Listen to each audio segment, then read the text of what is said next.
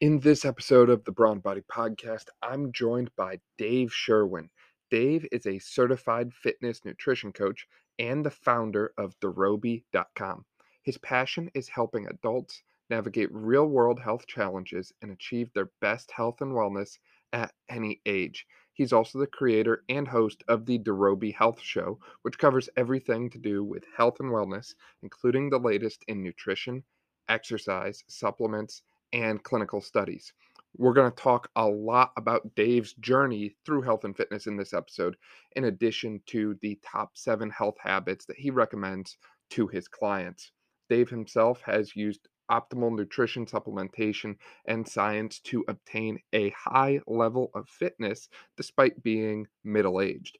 At the age of 47, for example, he qualified for and completed a triathlon, Olympic distance triathlon, in the national championships in Vermont, and he finished in the top 25% of all competitors.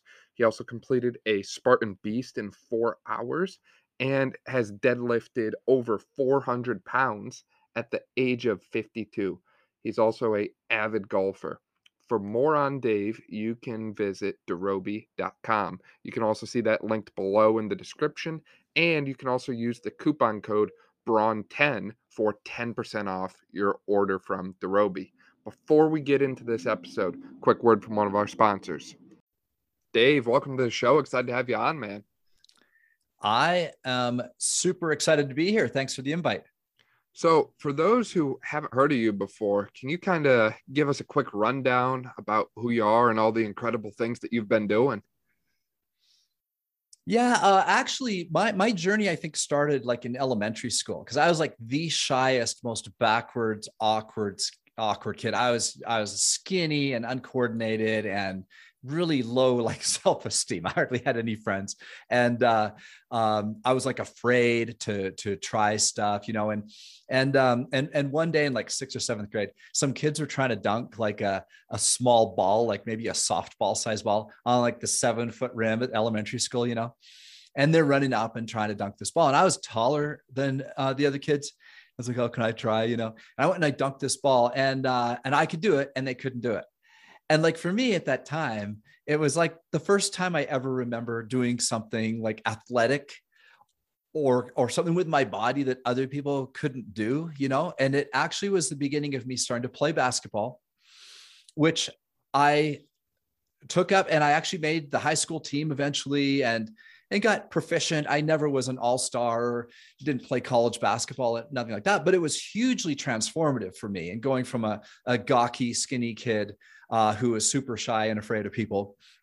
And sports gave me the confidence through I was able to perform in front of a crowd, you know, and and I learned about lifting weights and I took a jump training class. And I was able to increase my vertical jump, and that was really cool. And then I could do like some cool dunks eventually on the real ten foot hoop, you know, and um, and and all of that. I think that the introduction to basketball uh, made a major difference in my life. And I've heard this from other parents how how their kids like they put them in football or something like that, and then their kid really grows and flourishes in that that environment, having a coach, learning to exercise, right?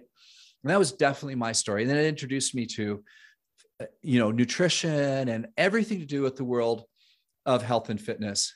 And so it started way back then. And ever since then, I've always got a, a, high from exercise and working out and achieving goals and doing races and, and and all those types of things have been an important part of my life I like how you kind of said it started really early on because most people, when they think about their health and fitness journey, they don't think about those early roots of things. They don't think about, wow, you know, what role did my elementary school sports or my middle school, high school sports play in where I am now? They don't think about those early influences.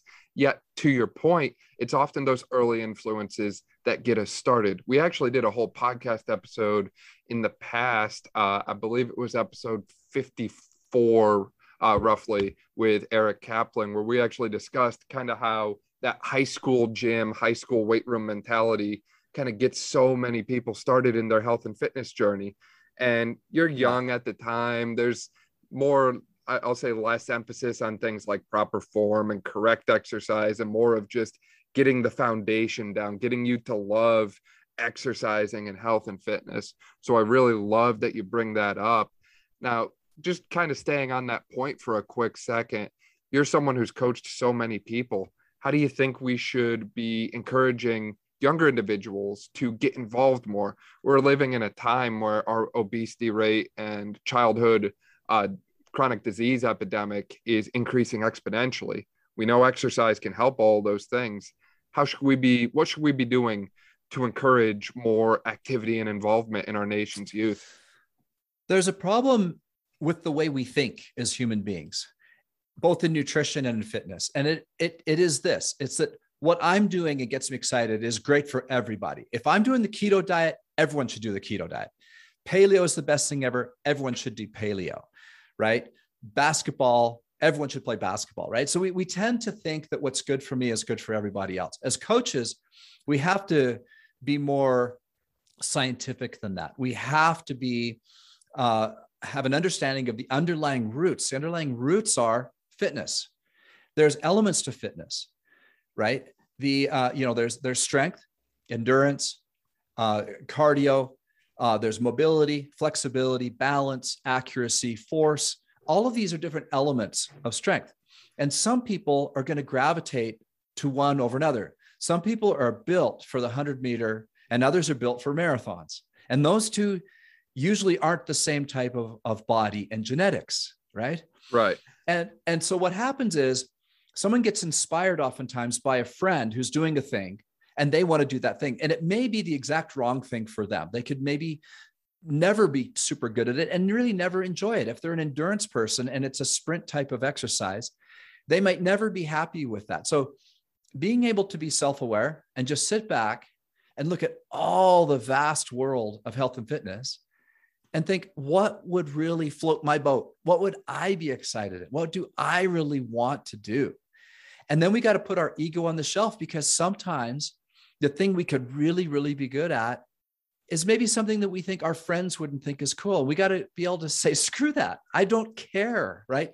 You know one of the things i love uh, I, I love when I'm in a big city and you go to a city park where there's a variety of elderly people doing whether yoga or Tai Chi or some strange kind of mobility exercise, right? That a lot of people might be embarrassed to do in public, mm-hmm. right? And right. they don't care. they're just doing their thing and they're they're being fit and they're outside and they're loving it and they don't care who's watching right we all need a little bit of that we all need to be able to and i'm not saying we have to go out and be, be do our thing in public my wife for example she's very fit and the way she stays fit is she watches the pop sugar channel on youtube in our living room right in our living room our living room kitchen kind of connect and there's a wood floor okay mm-hmm. so she just pushes a couple chairs aside turns on Pop Sugar, does a 30 minute cardio exercise with a combination of dance or kickboxing or yoga or whatever, just whatever she feels like. And no one can see that what she's doing, but she just does it. She loves it. She stays in great shape. So whether it's in front of a TV or out in a city park or at the gym, it doesn't matter. But finding what really works for you. And, and so there, there's, you know, taking that time to figure that out is, is just uh, well worth it. And along with that, it doesn't have to be individual, it doesn't have to be in a huge group. You might find that you gravitate towards like a class based setting best. You might find that you like working out best. You might find that the gym is best. Like you said, it could be outside, it could be at your personal home, uh, wherever you kind of feel your fitness coming to life. Uh, so I like that you bring that up because there is no one size fits all approach to this.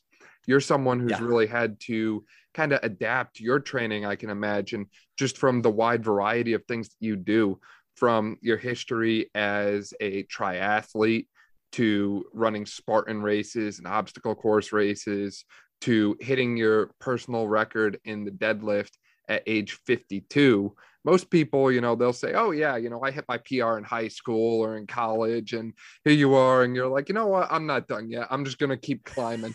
so, how did you kind of individualize your own training and balance different demands like endurance and obstacle course racing with strength? Yeah, so for me, it's been about phases.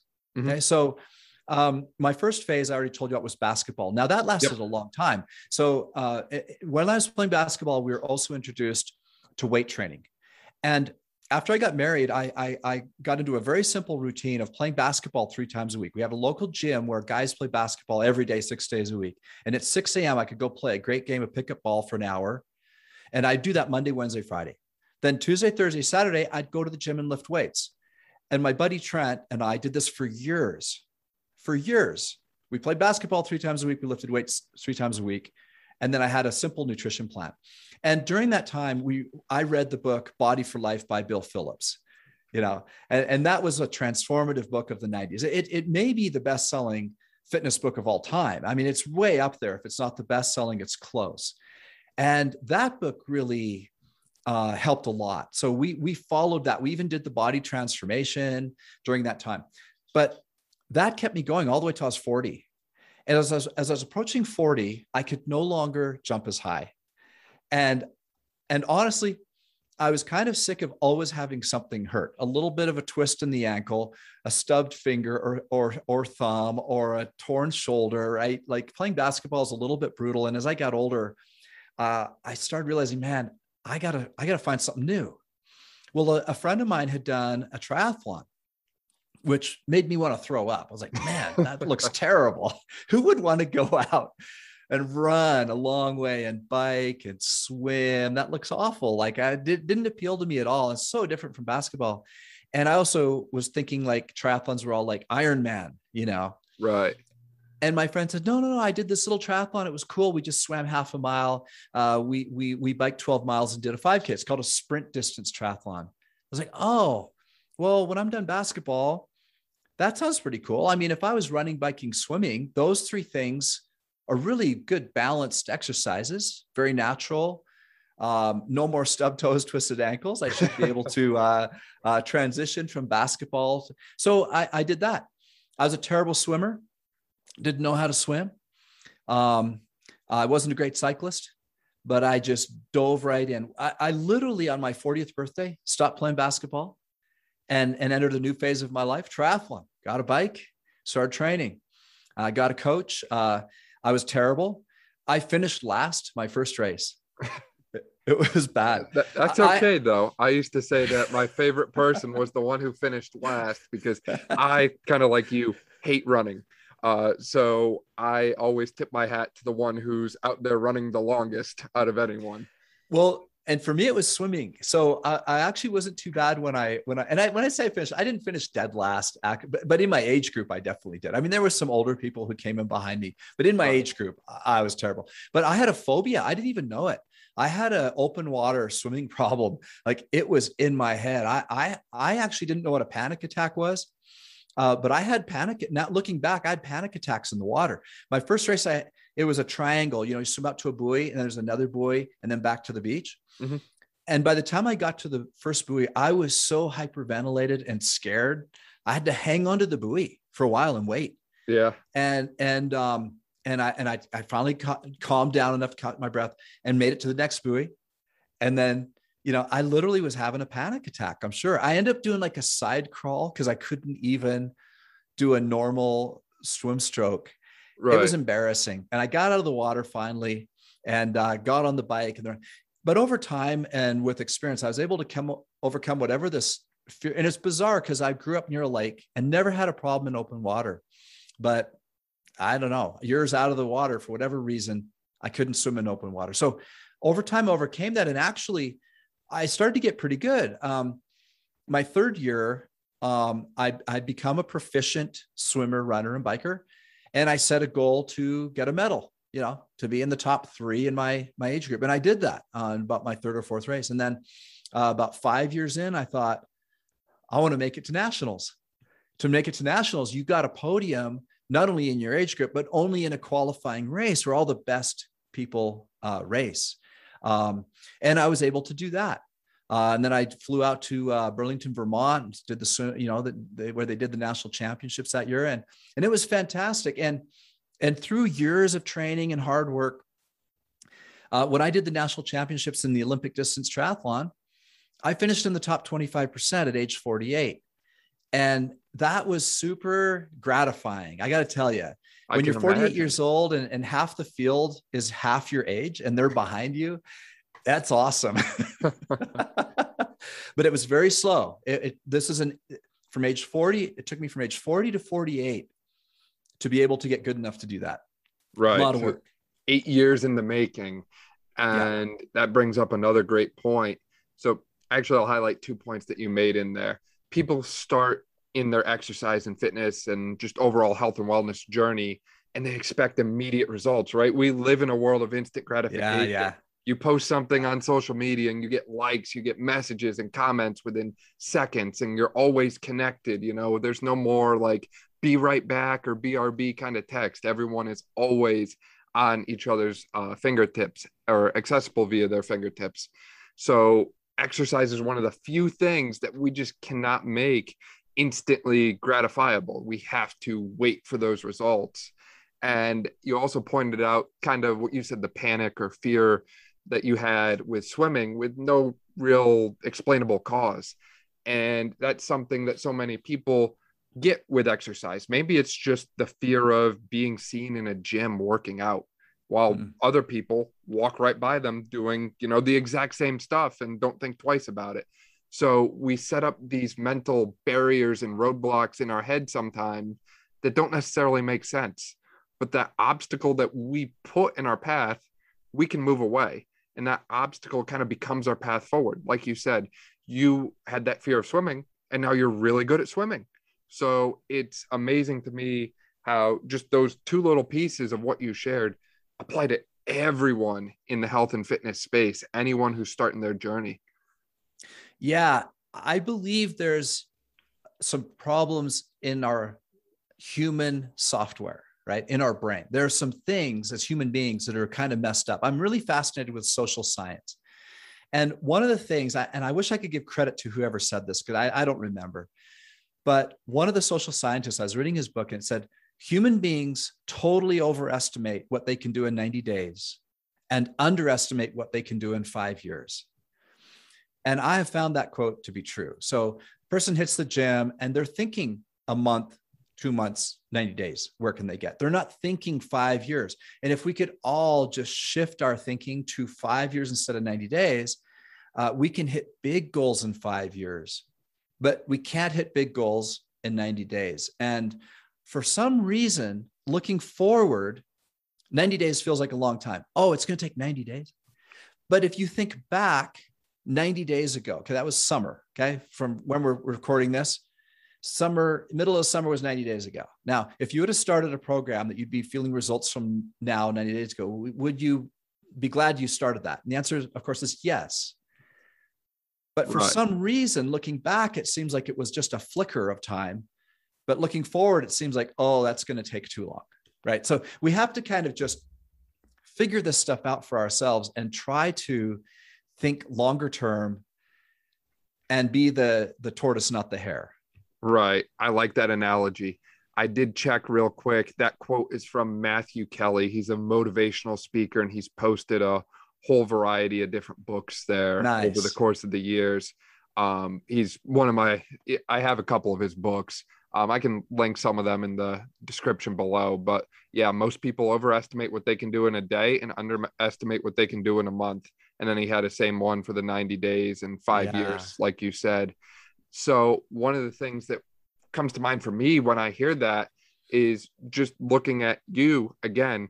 You're 53 now, is it? I'm 55. 55 Yeah, yeah. and you continue to climb as far as your physical performance and overall health and wellness it's almost like you're aging backwards you made you said it yourself you uh you had some past injuries and things just didn't feel quite right and they're gone it's like you're kind of turning the uh clock backwards so how I'm is trying to.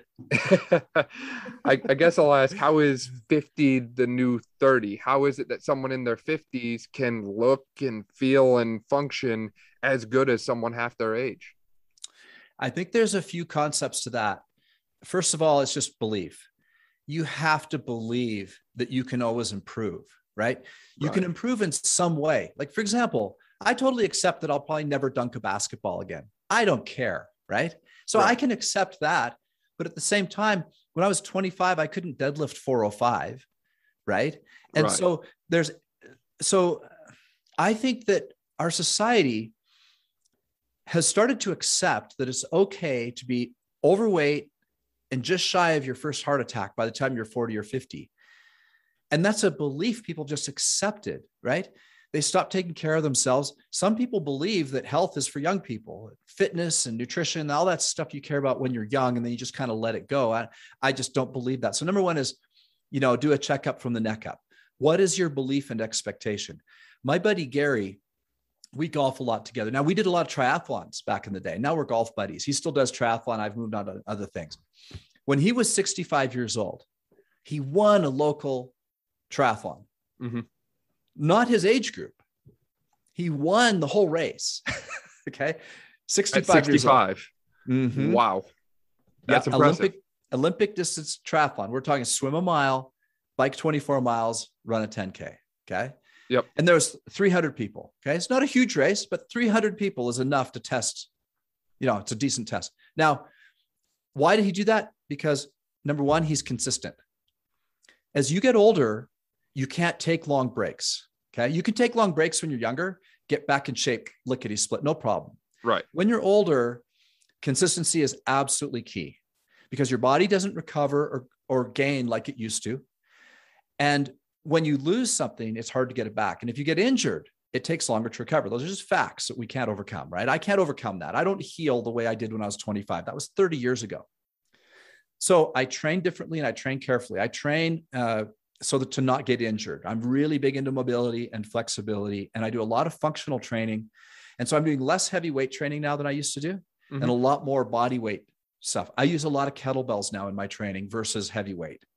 Right. And so, so I, I also do um, more, uh, like I said, mobility. So in a typical week, back when I used to do the Bill Phillips thing, I was doing three fairly hard weight training workouts per week and three times playing basketball. Got me cardio and strength. Those were the, the big areas that I was getting from that. But today, I only do one heavy workout per week. I do about three that are of medium intensity, but long, about an hour. And then I do two or three, you know, these are not, these are not exact, but just one heavy, and the rest is divided between moderate intensity and low intensity, high mobility. Right. And, and, so that, that, that adjustment, getting rid of some of the heavy stuff as I get older, but focusing more on the mobility has been important. Plus, I've been super surprised and happy with how much I'm able to maintain my strength, even though I've eliminated a lot of, of heavy weight training. I'll give you an example. This morning's workout was all with kettlebells.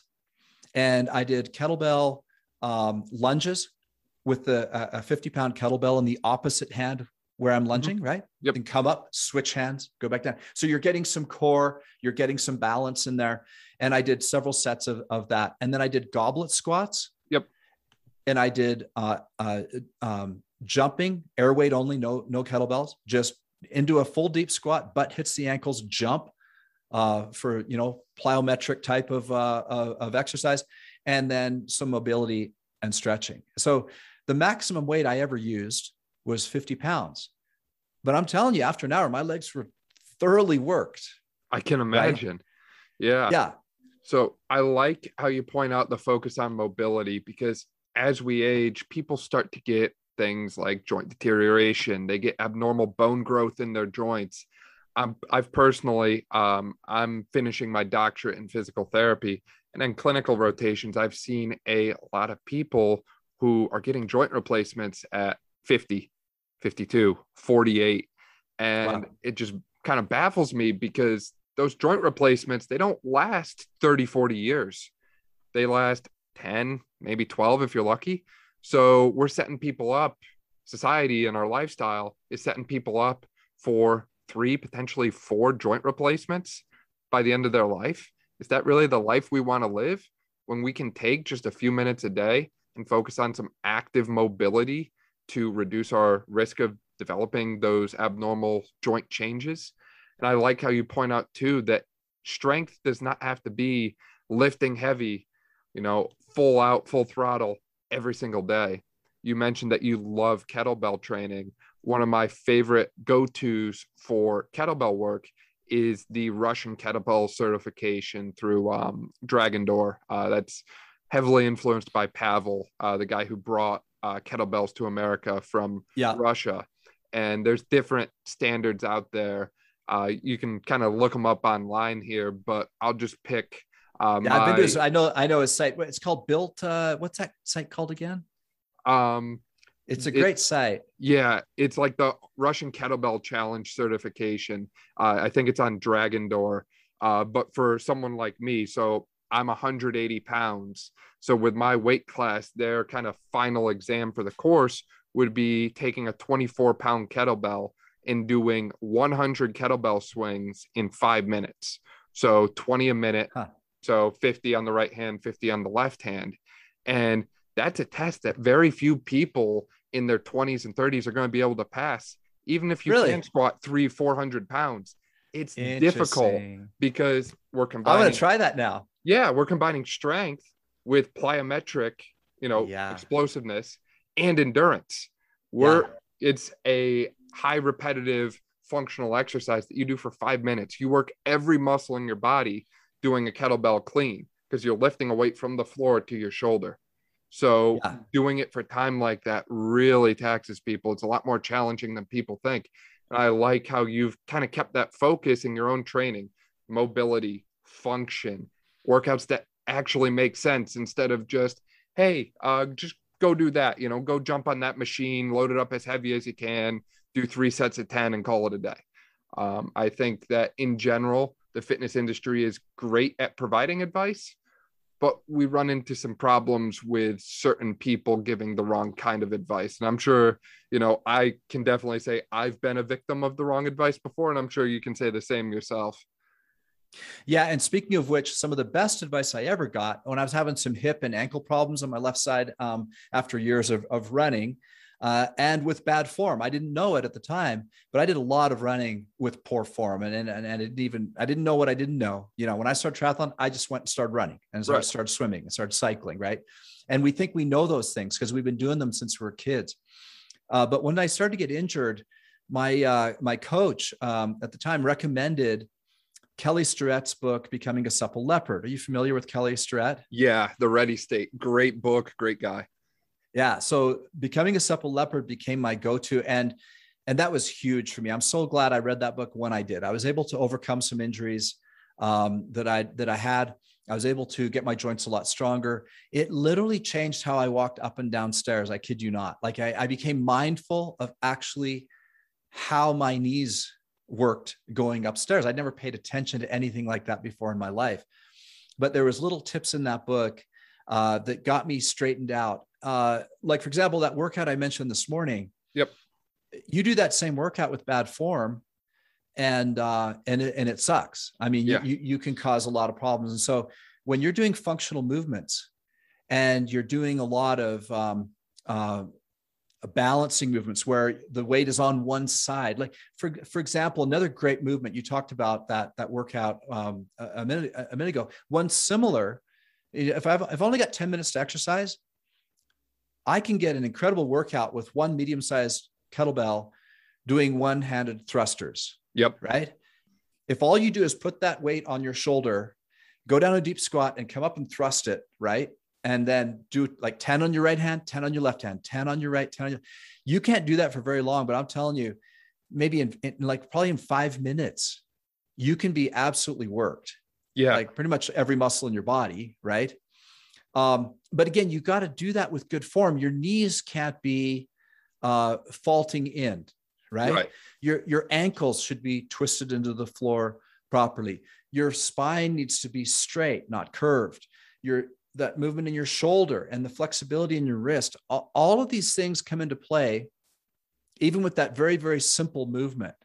And and when you watch most people move in a gym, especially in a squat, any type of a squat, uh, they usually have really bad form. They're usually often leaning forward. Their back is curved, either you know out or in, um, and and not not straight. Um, their knees are often like wobbling or inside too much. Their feet aren't in the right on the right angle, right? So there's all these little details that go into it. And and for people uh, listening, you know, if you haven't had a coach watch you move for a while in, in whatever exercise you're doing, eh, it's so worthwhile. Even if it's just a buddy, um, your workout partner, just say, "Hey, watch me move," uh, and, and and tell me what it looks like. Um, oftentimes, what feels right isn't right. So right. there's just nothing like some expert watching how you do things or having a mirror and knowing what good form looks like and doing everything with good form. So yeah, really great point and we're spending time on as you age this gets more and more important because we're what we're trying to do is avoid the wheelchair at 80. Right. Right? That's the point. When I'm 100, I want to be golfing with my great grandkids. Yeah, ideally, right? right? Yeah. Yeah. Yeah, that um this is making me think back to one of the recent episodes we did with Dr. Justin Merzwicki. So he's actually done some research on older individuals, and I mean 70s and 80s, and he's loading these people up. He put grandma in there doing 80% their one rep max on leg press, leg extension, all these different machine exercises.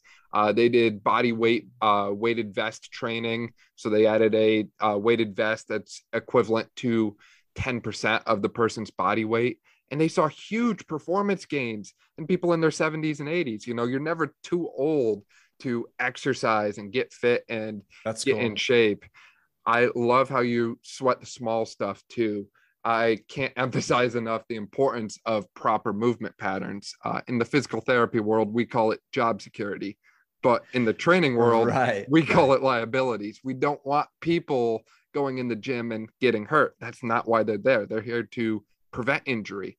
So, literally starting from the ground up, start with your foot position.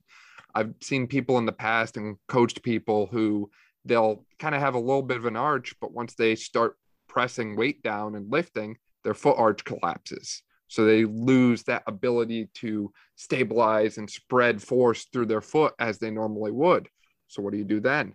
How about with the ankle? A lot of people, especially with the squat, lack dorsiflexion. So they can't push their knee over their toes. And if you don't have that motion, like you mentioned, that knee is just going to cave right in. That's the exact mechanism of injury for an ACL tear. Again, things we don't want to see in our people, in our uh, clients. So we really need to sweat those small details. And this, to your point again, emphasizes the importance of getting a coach who actually knows what they're doing, knows what they're talking about, and has experience. Because some some coaches out there, and this is true for any profession, right? There's good and there's bad. There's some that just don't know enough yet to be able to pick out those small details. And again, it's no fault of their own. Sometimes it's, you know, they're just starting their career early on, that sort of thing. So I love that you brought that up now with sweating the small stuff you said there's seven main health habits that you kind of use to kind of compass and direct your life and those are pretty simple basic anyone can do them from what i understand. What are those seven health habits that you kind of use to guide your health and fitness journey? Number one is hydration and uh, not only drinking half your body weight in ounces every day but eliminating uh, unhealthy drinks many people are overweight simply because they're addicted to soda or something unhealthy. Even juice, health juice, uh, I, am sorry, fruit juice, that a lot of people think is healthy, uh, really is just highly acidic and highly processed and has, you know, um, uh, chemicals in it. So ideally, we need to be making sure we drink enough water. And this is one of those things that most people know, but a whole lot of people don't do. Yep. We tend to walk around in a state of chronic dehydration. So, you know, I got I got my bottle uh, right here, and um, I, I, keep it with me. This is a 40 ounce bottle. Mm-hmm. Um, I weigh 190 pounds, and so I need 95 ounces of water per day. So I fill that two times plus, you know, three times. If I finish that, I'm good. Now that's outside of exercise. When you're exercising, you get thirsty and you want to drink. Uh, and, and so it's easy to drink when we're exercising and it's natural. The problem is after that, it's super easy to go four or five hours without our next drink of water. And so this is an area that a lot of people know, but they don't do. Um, the next one is eating all our food slowly and mindfully. Interestingly, how we eat is more important than what we eat. Now, I did not believe that the first time I heard it. My health certification is through Precision Nutrition. Dr. John Berardi and, and, a, and bunch, a, uh, a bunch of other PhD nutritionists put that program together. I think John Berardi is the best nutritionist on the planet, in my opinion. It's why I took Precision Nutrition when I wanted my health certification. And when they taught us that how we eat was more important than what we eat, I just thought that doesn't make sense. Right. How could that, how could that make sense? But the reason it makes sense is because the digestive process starts in our mouth. And we have to chew the food to about the consistency of applesauce. And especially for starches and carbs, the enzymes in our mouth get worked into those to begin the digestive process. Right. When we swallow the food, it doesn't go into like a hole with stomach acid. Our stomach is not a hole, it's a series of folds. And as the food works through those folds, which takes some time, more acids and enzymes are being worked into the food, and there's bacteria in there. And we have a complex system in our gut biome that is digesting the food that takes time. Uh, in addition to that, we have hormones in our stomach that signal when we're hungry as well as when we're full. And they're not perfect, they're about 20 minutes behind. Mm-hmm. So if mm-hmm. we cram down food, right, we might be full before those, those hormones trigger to our brain to stop eating. Okay. Yep. And so when we eat all of our food slowly and mindfully, we tend to eat about 20% less food and we tend to absorb all the nutrients out of the food that we eat. And so, for all of you listening, if you're thinking that what you eat is the whole equation, but you're cramming down even healthy food, mm-hmm. you are mm-hmm. not getting all the nutrition out of that healthy food. So, eat slowly and mindfully. I love that point because again going back to how we are as a society how many people are constantly you know in a rush you know maybe they eat in the car on their way from point a to point b or you know they have a 10 minute lunch break at work and they just got to shovel something down real quick. The physiology on the speed in which you eat is deep and complex but you hit it perfectly. And the next piece to that is just insulin everyone's heard about it because diabetes is pretty rampant in our society right now. And when we eat food, insulin acts as a storage hormone to shuttle it into our body in different places. So we store it as fat or whatever. Insulin also does this thing, I call it the serotonin shift. Serotonin is a neurotransmitter, about 90% is produced in our gut lining. So serotonin is actually shuttled into our brain by insulin. So when we secrete insulin, serotonin goes into our brain. Serotonin is actually the precursor for melatonin. So we see so so many people in modern society that walk around and you know they eat their breakfast, they eat their lunch and an hour later they get this crash. They're tired, they're fatigued and they don't know why. And yet they just triggered the exact mechanism mechanism we need in our body to produce a ton of melatonin, the sleep right. hormone. And right. how do we treat it? A big cup of coffee, right? Yeah, yeah. So I uh I am very passionate about that topic as well. And I'm glad you brought that up because, again, it comes back to the details, right?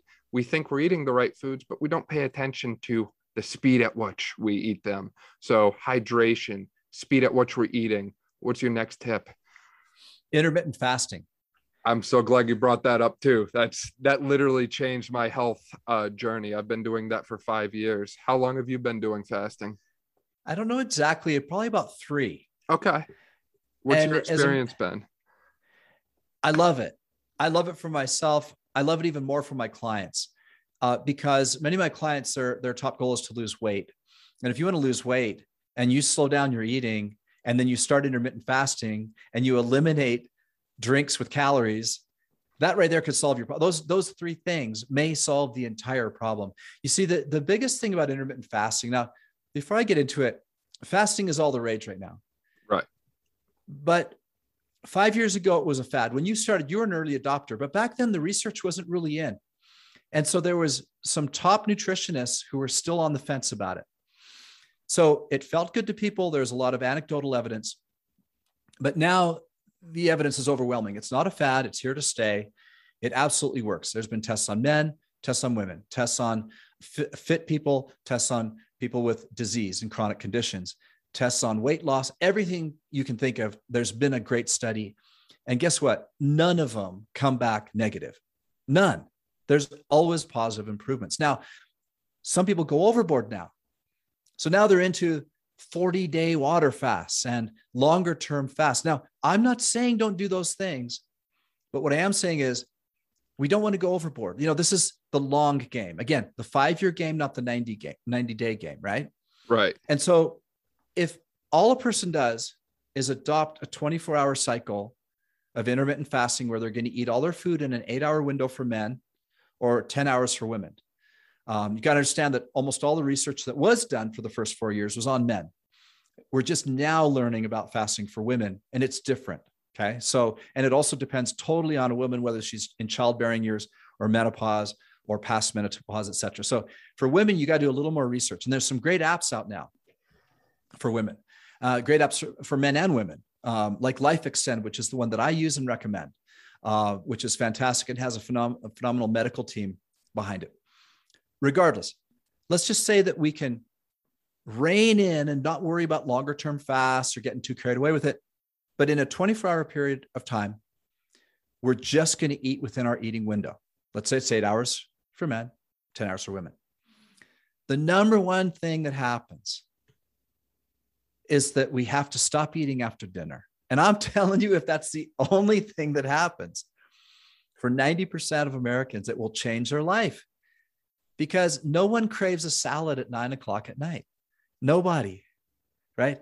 What you crave eating after dinner is what? Ice cream, cake, cookies, Doritos, right? Party food. That's what we crave after dinner. And I think this is the part of fasting that a lot of people don't talk about, but I believe it's where you get most of the bang for the buck, right? I think there's diminishing returns when you get into longer term fast. Now, I do some 24 hour fasts and I like them and I feel really good when I do them. Uh, but I haven't done any longer fasts, and I don't think I'm going to. Part of the reason why is because in my coaching, I want to keep everything sustainable and doable. As soon as I start talking about stuff that people don't want to do, I'm going to lose them. Mm-hmm. And and frankly, I'm very happy with my level of fitness. You know, I'm 55 years old. I'm happy with my strength and my mobility and my flexibility and my endurance and all of those things. Right. And my blood work is good.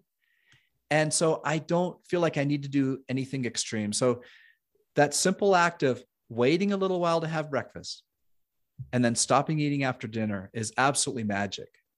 I couldn't agree more. There's a whole host of different other scientific, you know, physiological backings from increasing growth hormone to promoting autophagy, all that sort of thing. But at the end of the day, simply put, if you're controlling the quality and quantity of the calories you're putting in your body and giving your body a chance to reset itself and kind of heal from the stressors of the day, then it's probably going to lead to beneficial effects. It's kind of something that's kind of been ingrained into our genetic code too. We think about, you know, ancestrally thinking a thousand, two thousand years ago, most of our ancestors didn't wake up and, you know, walk over to the Dunkin' Donuts and pick up a breakfast sandwich and a coffee. They had to hunt they had to forage they had to go through you know great lengths to acquire food. So fasting was sort of built into us evolutionarily. Yeah. we should be able to as a species go for a period of time without eating and still function pretty well. I'm glad you brought that up there was one test that i think is of interest for those of you that are skeptics or you just don't want to do it let me tell you about this test. I think it's fascinating. There's a, a pretty large sample. If I, I, I, may not have the numbers exactly right, but I believe there was over 200 people in the study, which is a decent human clinical. And it was uh, men uh, in this in this test, and they tested them for 60 days, and they were all men who needed to lose. They, had a weight loss goal, and uh, um, they had one group do seven days a week strictly, and one group do five days a week strictly. Mm-hmm. And after 60 days, the weight loss goals that were achieved were exactly the same. That's and what they found was that five days was as good as seven. Now, I'm not endorsing cheat days necessarily, and I often go 7 mm-hmm. But for those of you that just can't imagine not going out on a Friday night with your buddies and having a beer and a pizza, right? Understand you can probably do that and still get tremendous benefit. So it's not an all or nothing kind of a, a, a, a recommendation here. Right. It can be that you can you can do five days a week and, and be quite successful. And that's the essence of health and fitness. It's not to fully restrict your life to the point where you can't enjoy it. It's to give you the freedom to enjoy your life without any of the stressors like, oh my gosh, I'm going to wake up tomorrow in terrible health or something like that. Because health is your wealth. And once you lose it, that's the only thing you want, you know? So I'm glad you brought that up. And my, my dog is is begging. It's her dinner time. Let me just shut the door and then she'll be okay. Hang yeah, you're good. You're good. So what's your fourth tip, Dave? Okay, fourth tip. Now we get into food. And it is the, the macros. The macros are fats, carbs, and protein. Mm-hmm. And what we teach is to get a healthy amount of fats, carbs, and proteins with every meal. And within that mix, five to nine servings of vegetables and fruits every single day. So I know there are people that are doing really well on keto. I get that. I get there's a whole low carb crowd. But the fact is, carbs are important. Carbs are important for our hormones. I did a fat free, I did a keto diet one year of my, my racing career. Mm-hmm. I actually bought Ben Greenfield's uh, low, low carb diet for triathletes. Yep. And I, I did that for six months and I felt pretty good. But I'll, I'm going to tell you something. After six months, I was burned out. I wasn't recovering as well. Uh, I wasn't sleeping as well. And I just introduced carbs back into my diet and immediately felt a lot better. So I, I have a feeling, and I can't prove this. And of course, everyone's different, but I have a feeling that many times when people go on a low, low carb diet, the main reason they feel so better and become evangelists is because of they've cut out soda and sugar and and ice cream and a lot of junk carbs. Okay. Right. When you're having healthy carbs along with healthy proteins and fats, you're getting the full mix that our body is used to. You talked about our ancient ancestors, right? Um, and, and this is why the paleo diet is also so popular because it's going back to ancestral style of, of eating. But anyways, and I'm a precision nutrition coach, and in precision nutrition, we teach balance because balance is sustainable. And so again, if you're on keto and you're loving it and it's working for you, wonderful. But if there comes a day that you're not sleeping very well and you're not recovering very well, it could well be that your hormones are whacked and you need to reintroduce a higher level of carbs. Or for those of you listening that don't care, and I mean, you don't like have, you know, a, a, a low fat or a low carb or a certain, you know, philosophy already, you can't go wrong by portioning your plate with a decent portion of protein, carbs, fats, and five to nine servings of vegetables a day. That's a great blend. It's so rich in antioxidants. And even if you are following a ketogenic diet approach, you can still find a way to get vegetables in just because your oh, keto sure doesn't mean that you know you should avoid every single vegetable and live kind of like a carnivore.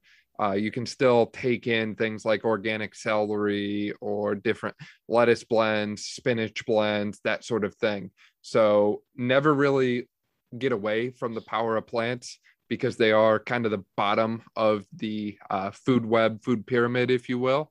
Um, I'm glad you brought up the importance of carbs and essentially the importance of natural carbohydrates, right? We don't want people going out and, I don't know, crushing a pack of Oreos to get their iron intake in or something like that, right?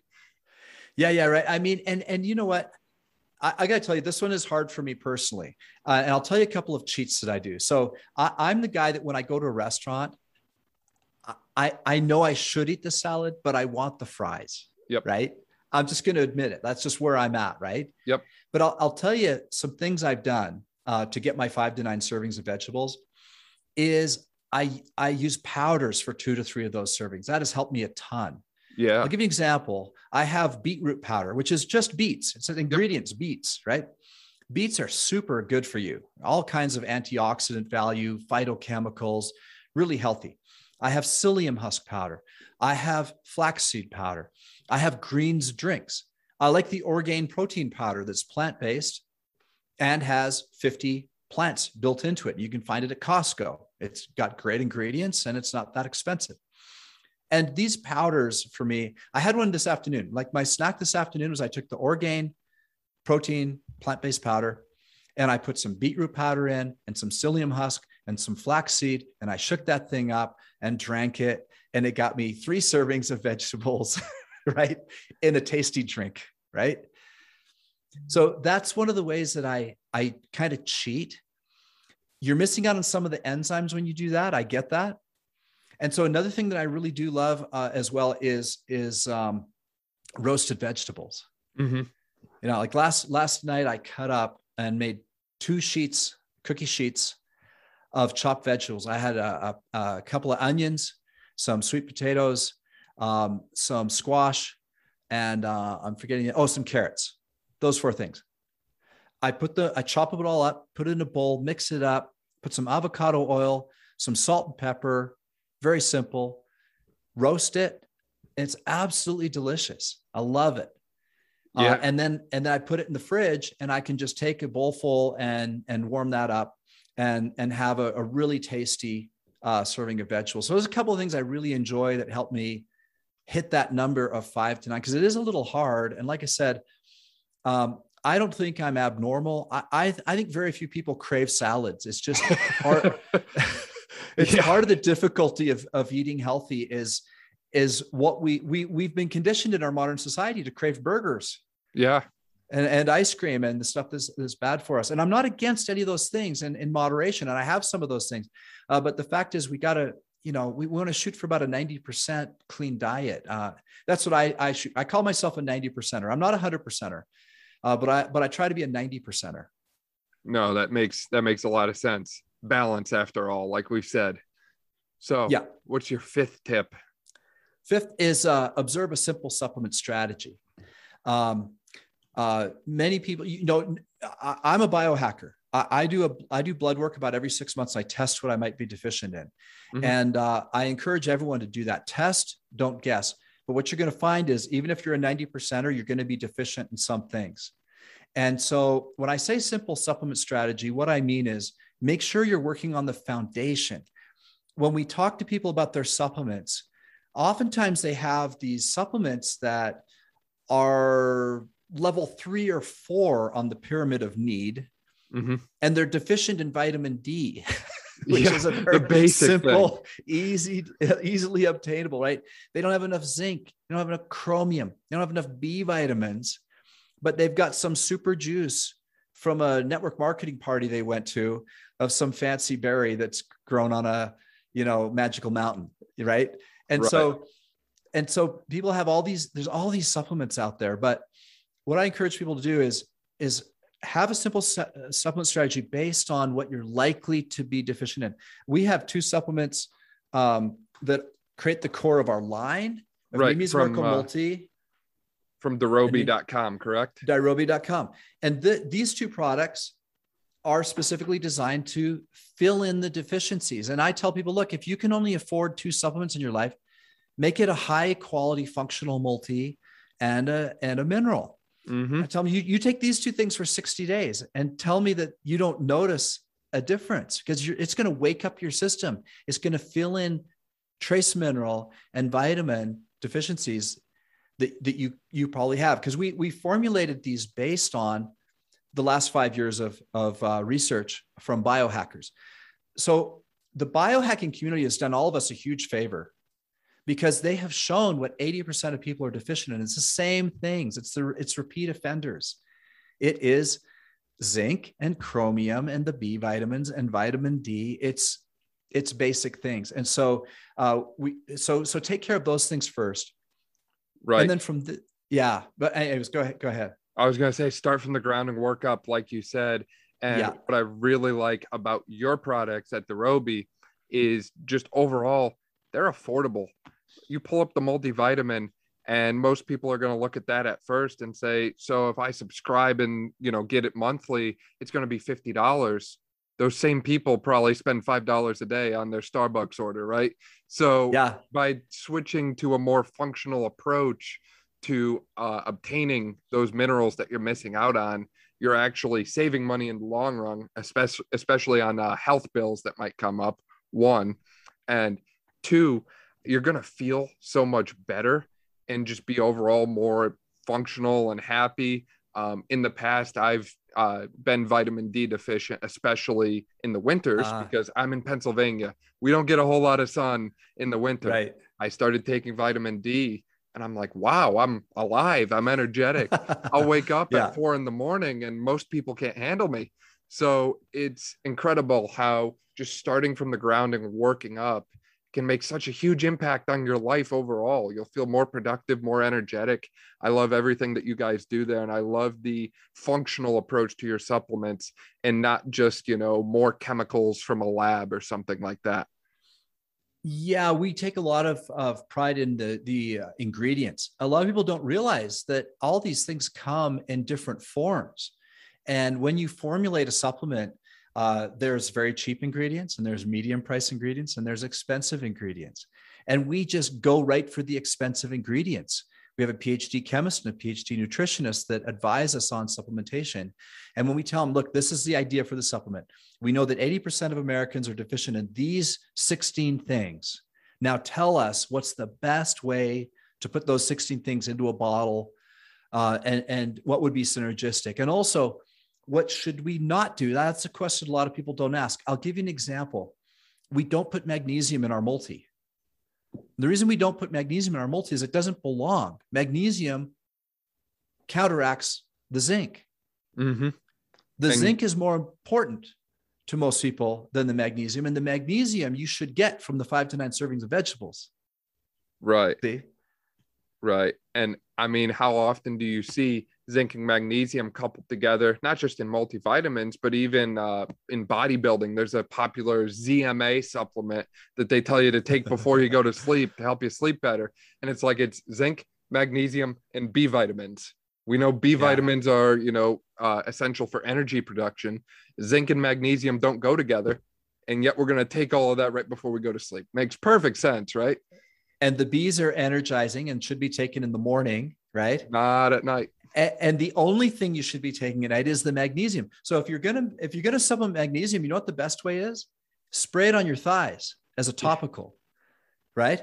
Yep. And that will not only give you more magnesium, but it'll help you relax and go to sleep. And so these are some of the things that go into to formulating. You have to know, you know, how to put together a good blend that's synergistic um, and uh, ideally, what you want is for people to take it for a while and and feel good and feel like, oh, this is really working for me.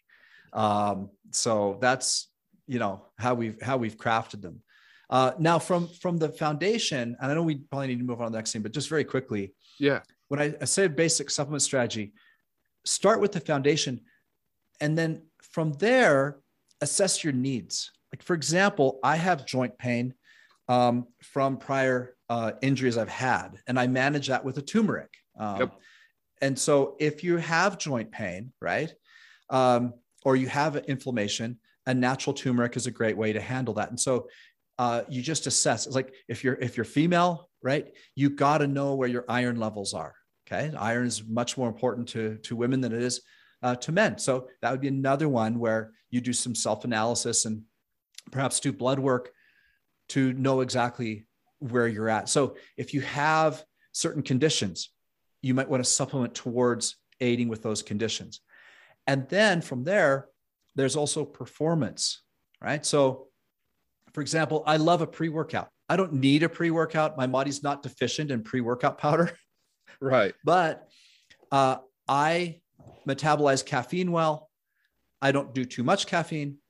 But in the morning, if I take a 200 milligram pre workout drink with beta alanine and some other ingredients, and I just, it just really wakes me up and I feel like I get a better workout. For other people, that might just give them the runs, right? Uh, you know, and so it totally depends on your body and how you respond to these various ingredients. But from the foundation, then figure out what specific challenges you might have that you might supplement towards, or what performance enhancing ingredients. Quercetin, there's a variety of cool performance enhancing natural ingredients that you can look at, but only after you filled in the deficiencies, because that's where you get the most bang for your buck. Right. Makes perfect sense. Build from the ground up. So, yes. what are your last two tips here for uh, optimal health? Uh, number six is exercise every day, not Oh. three times a week, not four times a week, Daily. seven times a week, daily, daily. Now, that could be very simple on some days. It might be a long walk. Right. That's fine. Everything counts. Everything counts. When we're young, you know, when I was young anyway, I felt like if I didn't hit the gym and come out of there a sweaty mess that was somewhat destroyed, right. I hadn't had a good workout. right. I don't feel that way anymore. On a Sunday morning, I might walk the dog for an hour and a half. And that's a that's exercise. It counts, right? My heart It rate does. was Yep. elevated, about 90 beats per minute. It's beautiful. I got beautiful farmland and a lake nearby. And and it's easy and it's and it's recovering, helping me recover from the other six exercises uh, that I did. So whether it's a long walk, uh, which is on the very low side of things, mobility, yoga, flexibility, uh, very light uh, training of some sort, uh, playing with the kids. I mean, whatever. You know, rowing. I have a rowing machine. I don't know if you can see that. Yep. I me, see it. Yep. I love the rowing machine because it's low impact, but I can get an incredible workout. I mean, it, uh, some 20 minute row workouts are absolutely brutal. You are really worked, but not damaged, worked, but not hurt. Right. Right. Uh, so it's a it's a great machine too, especially as you get older, right? As you get older, we get more interested in low impact kind We of do. exercise. for sure. I like that you point out the importance of movement for recovery because most people think of a recovery day, they think of, you know, put the feet up on the couch and relax and throw Netflix on or something like that. They don't think Yeah. of, hey, I should actually go for a walk today. Going for a walk, like you mentioned, is going to increase your heart rate just a little bit, not enough to Yeah. really cause Yeah. any sort of like breakdown or inflammation, but it moves blood to your muscles. So it allows them to heal and recover as they should. And that actually leads to better long term performance.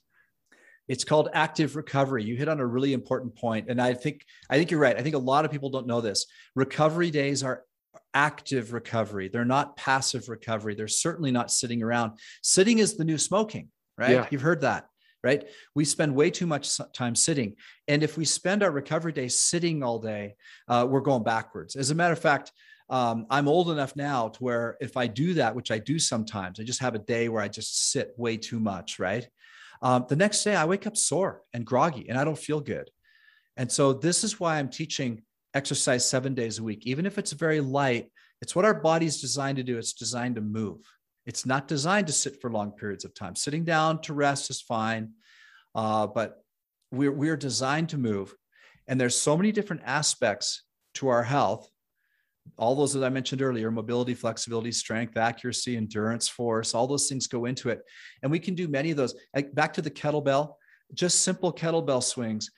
Uh, even, you know, th- this is going to sound uh, uh, kind of silly, but sometimes on an on an active recovery day, I'll be watching TV with a light kettlebell and just swinging it around my waist, right? Just circles.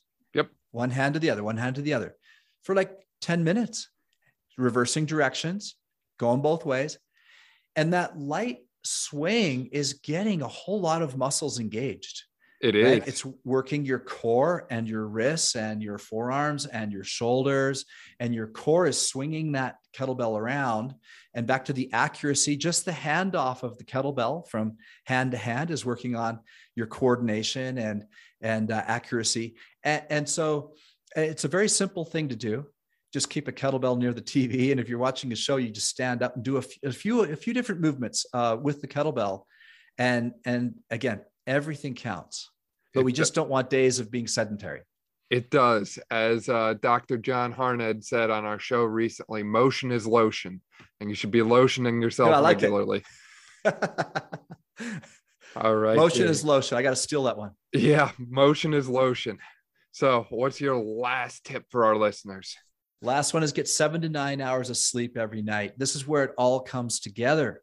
All that exercise and good nutrition and your intermittent fasting means that your your body's digested all the food. The melatonin is rising. You go to sleep you have a good night's sleep. You're more likely to have a good night's sleep because you didn't have that snack right before you went to bed. You didn't disrupt the hormone pattern. Your blood sugar gets low your hgh gets high your testosterone gets high your estrogen gets high. You wake up, by the way a lot of people are shocked when i say it men and women both have testosterone and estrogen right? It's just different balances. Right. They're both important to, to, to men and women. We, we need to have the right ratio of both. So you wake up in the morning, you're in a perfect hormonal state. And now it's a great time to exercise, to plan your day, to meditate, right? You win the day and you're going to feel really good for that first few hours till you have breakfast at around 10 o'clock. If you're doing like an eight hour eating window, you might have breakfast at 10 and dinner at six, right? Mm-hmm. So that seven to nine hours of sleep is where that all comes together, where your body can process the, the, the growth from your exercise, the repair of the joints from your exercise, along with instead of digesting food, because we didn't have the late night snack, it gets to do autophagy. It gets to cleanse, to get rid of pathogens, carcinogens, toxins, right? Right. So this is one of the lost arts of our modern society is getting a good night's sleep. As a matter of fact, we've kind of taught people to burn the candle at both ends, to be a real go-getter, to really, you know, go to bed late and get up early so that you can really be successful. Well, you can't really be successful if you don't have good health. No. And and, and so this is what brings it all together is the last point of getting enough sleep. I'm glad you brought that up because, again, like you said, the statistics when we talk about sleep in our country are incredibly alarming. One in four yeah. Americans have insomnia, and one in five have sleep apnea. It's incredible how just something so simple as resting, letting your body recover after a long day is so difficult for so many people. I think there was a study um, done, I, I can't remember the year right off, uh, but they looked at people 18 to 29 years old, and almost 50% of them say they sleep six hours or less per night. And they wow. don't realize what problems they're setting themselves up for not too far down the line by just not getting enough sleep. You like like you said, you have to own your day to own your life. So if you wake up you're tired, you're groggy, you need that cup of coffee just to get your day going, you're already waking up behind whoever you're competing against, whether that's in fitness, going back to where we started with basketball. You know, if your rival uh, player, team, whatever, they're waking up and they're hitting the gym, and you're waking up an hour later and just grabbing your morning cup of coffee, their day's already provided for them before yours has even started. So get up, get after it, own your day, and own your life. Now, for more on those seven tips, I understand that you have a ebook that people can access on your website. That's dirobi.com. Is that correct? Yeah, D D I R O B I.com. And it's called the Dirobi Undiet. And there's a 10 page ebook on the seven things. It goes into more detail than I just did. It's free. I, I encourage people to download it and read it. There's other actually uh, cool resources on our resources page as well. So look through those, grab anything that you want. Um, most of them are just, you can just click on them, they download. I think one or two of them require you to enter your email address. Uh, uh, dastardly marketers want to contact you and let you know when we have sales and podcast episodes and all that kind of thing. I have a podcast, the Dirobi Health Show. Um, and so if you get on our list, you'll learn about uh, my own episodes and stuff like that. But anyways, the Dirobi Diet on dirobi.com slash resources and along with a few other things there that I think are really uh, interesting uh, downloads for people. One of them that I recommend also is called the Virtuous Cycle. Yep. And that's something you can put on your fridge. You print it off. It's a one pager that just shows you how all of these principles work synergistically in a 24 hour period of time. And it's so easy to follow, right? So, first meal somewhere between 10 o'clock and noon then it talks about when you can eat during that fasting window, when that fasting window should start, when you should avoid blue light. So, blue light inhibits melatonin production. You really break it down nicely in that little cycle there and make it easy to follow. So, I'm really, I'm a big fan of that. I'll probably be sharing that in the, uh, I'll, I'll link to your website in the show notes below so people can access all that. And you've also got the clean 15 and dirty dozen on there. So if people yeah. Are, you know, say they're about my age, maybe they're in college and you might be on a budget, you know, groceries aren't cheap. You might be wondering, what should I buy organic and what can I get away with just buying natural? That list yeah. will actually show you you should buy these things organic. You can buy these things just kind of conventional, so to speak without yeah. any change or detrimental effect to your health. Uh, it looks like you've got all kinds of great supplements on there. You mentioned the podcast. You've had a ton of great guests on there, 180 episodes, 181 episodes in total. A lot of great content. So, highly recommend you check out uh, and the Dirobi Health Show if you haven't already. Uh, Dave, is there anything else you want to share with our listeners? No, that's about it. I mean, uh, you know, I, I hope there's been some value here. I hope people can be fit and healthy. Like I said, I'm 55 years old, and sadly, I have friends that I went to high school with that have died already, and uh, and that's and it's very sad. But there is a lot of lifestyle disease in our country, and that's what we're trying to avoid. And I feel bad for those people. I mean, a, a lot of us had uh, a lot of people have had upbringings where they just really weren't introduced to health and fitness. But whether you were or weren't, at any time you can change direction, right? And potentially avoid that heart attack that might be coming your way or whatever the negative is that's in your future. You know, we just want everyone to have a, a great future, be happy. You know, I feel better every day when I live these principles. So it's not just, it's not like you have to wait forever to feel good. You start implementing these things, you'll feel better very quickly. So I, I hope that, you know, there's one or two things I've said here that might be inspiring to someone to make improvements or maybe overcome a bad habit or introduce a new good habit or whatever to get to a, a higher level. And uh, one last thing I want to add about your supplements, because I just found this out real quick, is they're made in the USA. I love that. Not many people produce their supplements in the USA anymore. Always have been. Uh, when we first started uh, we decided to not buy anything overseas. There's there's only one exception. There's one enzyme we can only get in Austria, which I don't mind. It's a high end enzyme in our Eat Anything digestive product. Yep. Other than that, we don't buy anything from China, uh, and everything is, is sourced and packaged and made in the U.S. And I'll tell you what, that's sure served us well over the last two years. I've got a lot of competitors who can't get their stuff because it's stuck in boats, right, or in, still in Shanghai um, and so, yeah, yeah, we pride ourselves on that, and it served us uh, well. And um, you know, I, I, don't know if you set up a, a, code. You can set up a code for your listeners yep. so they can get a ten percent off discount. So, um, you know, make sure and do that too, so they can save a little money. Yep, we'll do that, and then we'll link to it in the description below. Dave, cool. thank you so much for your time. Appreciate it. Thanks so much. It's been a great interview. That's going to do it for this episode of the Brawn Body Podcast. Thank you so much for listening. Make sure you check us out on social media if you haven't yet. You can find us at Brawn Body. Also, make sure you subscribe to the podcast if you haven't yet, because this way you won't miss out on any of our new upcoming episodes. Last, be sure to share this episode with a friend who you think might benefit from hearing some of the information that we shared in this episode. Thanks again for listening, and we'll see you next week.